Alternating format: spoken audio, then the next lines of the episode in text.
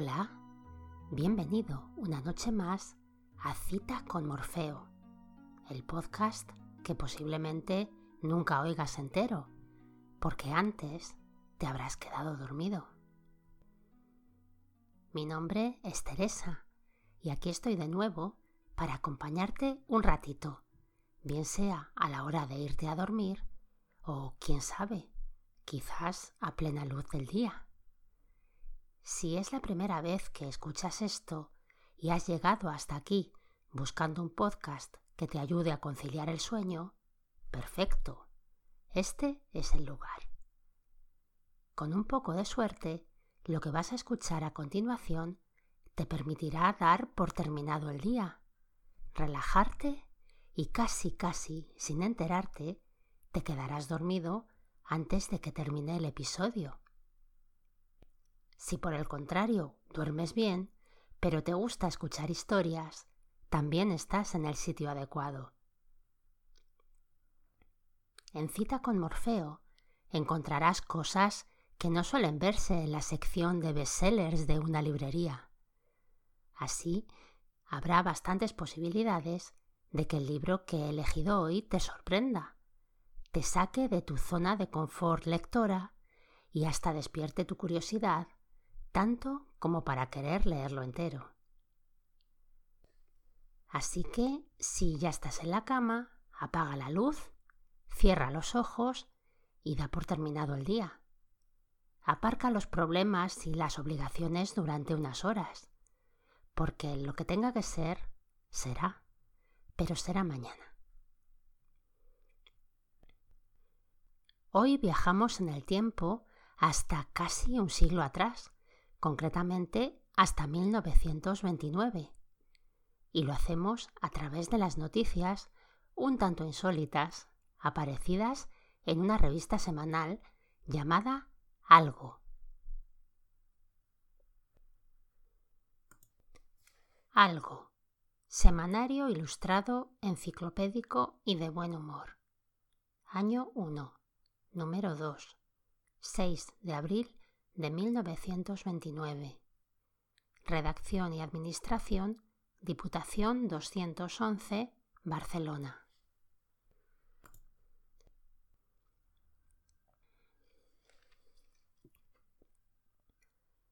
Del mundo y de la vida.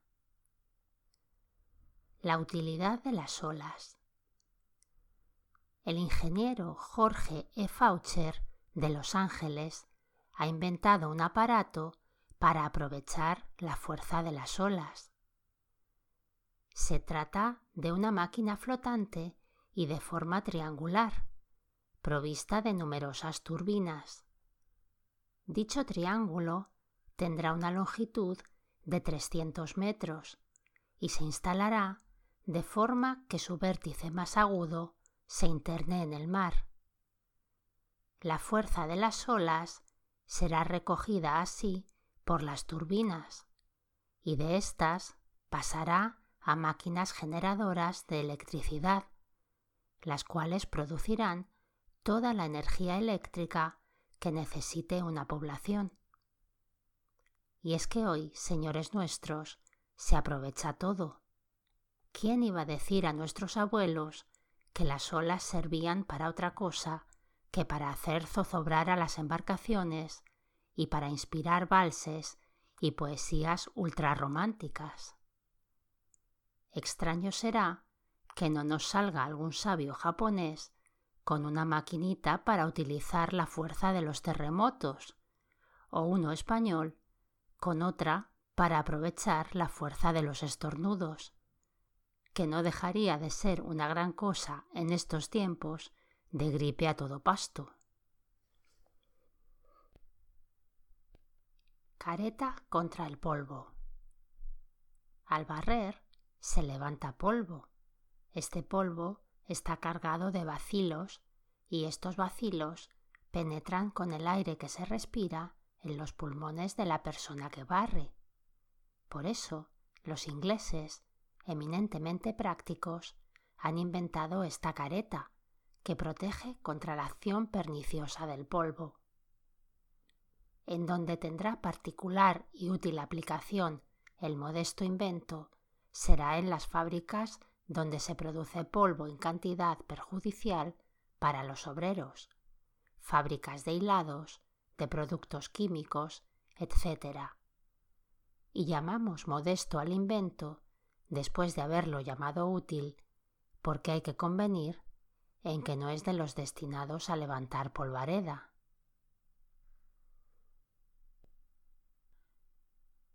La hora en la antigüedad. Cuatrocientos años antes de Jesucristo usábanse en Egipto relojes como este, que Mr. Fred C. Reed exhibe en el Instituto Smithsoniano de Washington. Se trata de una clepsidra o reloj de agua y se le daba este nombre porque era el líquido elemento el que hacía funcionar la saeta al caer de un depósito a otro con perfecta regularidad. Sin duda alguna, nuestros modernos extraplanos son superiores por todos conceptos a las antiguas clepsidras, pero éstas tenían una ventaja sobre los actuales relojes. Las clepsidras carecían de esa terrible saeta larga que marca los minutos con desesperante exactitud. Y cuando el faraón decía a su gente mañana a las nueve aquí todo el mundo, los cortesanos podían acudir a las nueve y diez sin que hubiera medio humano de demostrarles que se habían retrasado. Hacemos un llamamiento a todos los empleados de oficina para que nos digan si tenemos o no razón al ponderar esta cualidad de las antiguas clepsidras.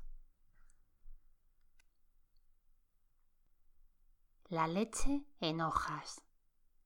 Un propietario danés ha inventado un procedimiento para evaporar el agua que contiene la leche fresca, con lo que queda únicamente la materia sólida, que luego sale de las máquinas en forma de gruesas hojas de papel.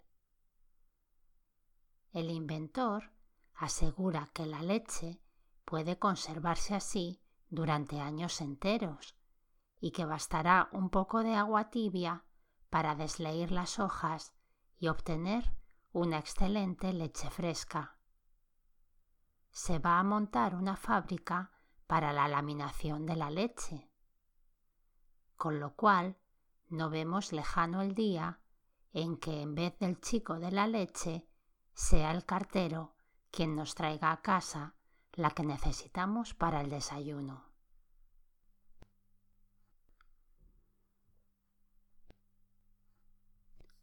Una Venus color de ébano. He aquí una Venus africana, del Congo belga, que daría muy poco que hacer a los modistos europeos. Unos cuantos hilos de piedras alrededor del torso, otros tantos pendientes del cuello y un par de ellos a la cabeza, a modo de corona, son suficientes para que esta belleza selvática no sienta frío ni rubor. En compensación, lleva el rostro mucho más adornado que las mujeres blancas, pues no he visto que ninguna de nuestras elegantes se preocupe del embellecimiento de la nariz, colgándose argollas de marfil en las aletas, como hace esta castigadora del continente negro. Mirad también sus labios y los veréis cosidos por un pequeño taco de madera. No creáis que se lo ha puesto el novio o el marido para acallar su locuacidad, se trata simplemente de un adorno, que se ve por allá frecuentemente, con el que la indígena considera que está más hermosa y elegante. Una casa giratoria. En la exposición de la habitación de París se ha exhibido este curioso modelo de casa giratoria. El sistema es sumamente práctico si se llegaran a construir estas casas, bastaría a sus habitantes oprimir un botón eléctrico para que el edificio girara sobre su base, lo que equivaldría a tener sol en todas las habitaciones en invierno y sombra durante el verano. He aquí, pues, cómo los arquitectos modernos han sabido burlar leyes que parecían inalterables. Esta casa está situada a sol saliente o a sol poniente, solemos preguntar a la portera cuando vamos a alquilar un piso. Pues bien, ahora, cuando hagamos esta pregunta, se nos dará la siguiente y estupefactiva respuesta. Eso va al gusto del consumidor. Con volverla para el lado que usted quiera. La jaula dorada.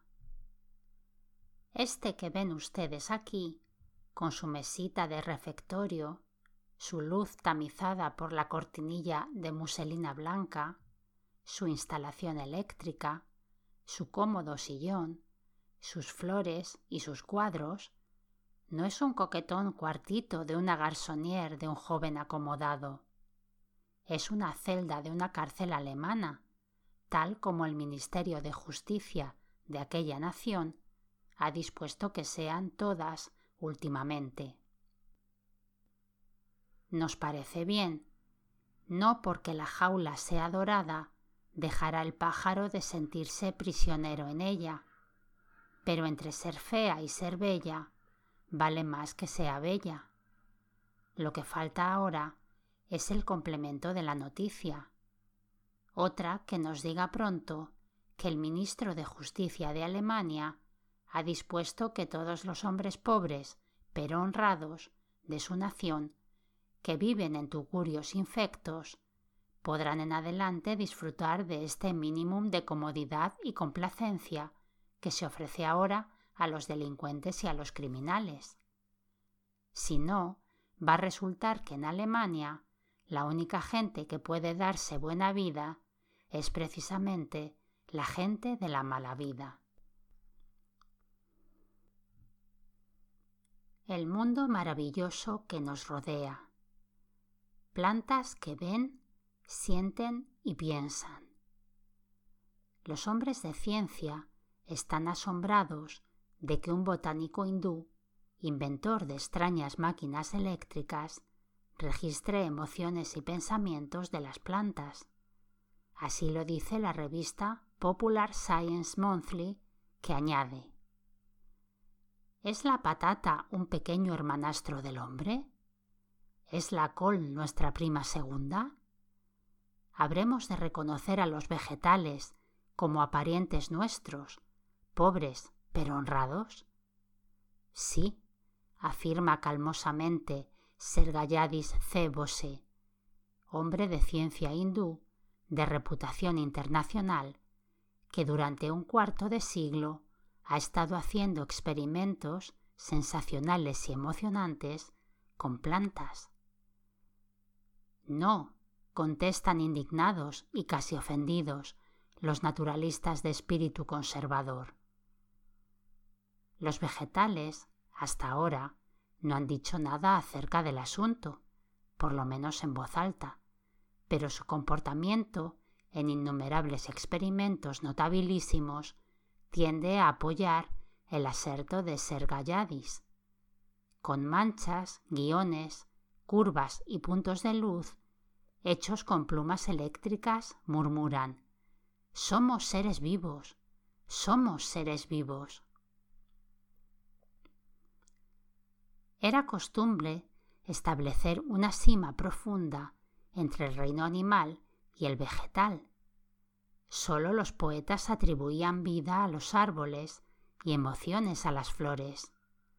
Pero nadie tomaba en serio a los poetas, tal vez ellos mismos menos que nadie.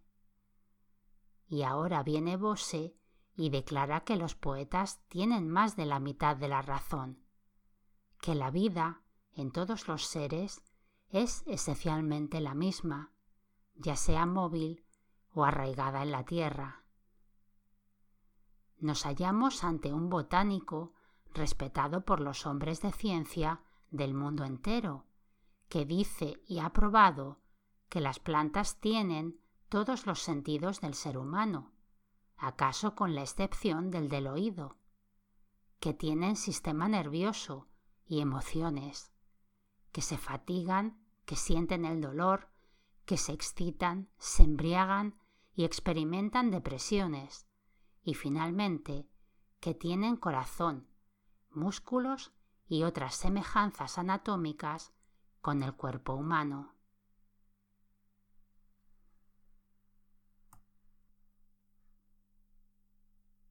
Pues esto ha sido todo por hoy. Si has llegado despierto hasta aquí, no desesperes. Solo es cuestión de tiempo que llegue una noche en que apenas recuerdes de qué iba la historia, te pique la curiosidad y termines escuchando el episodio entero otra vez, al día siguiente. Me consta que hay más de un oyente al que ya le pasa eso. Y si te has quedado con ganas de más, tienes a tu disposición otros 17 episodios y si nada se tuerce, tendrás uno nuevo el próximo domingo. Y recuerda que siempre puedes acceder a los libros completos Solo tienes que entrar en los enlaces de cada uno que encontrarás en las notas del podcast o en los posts del blog citaconmorfeo.blogspot.com. Y así, esto ha sido todo de momento. Que tengas una feliz semana y de nuevo muchísimas gracias por la escucha. Dulces sueños. Chao.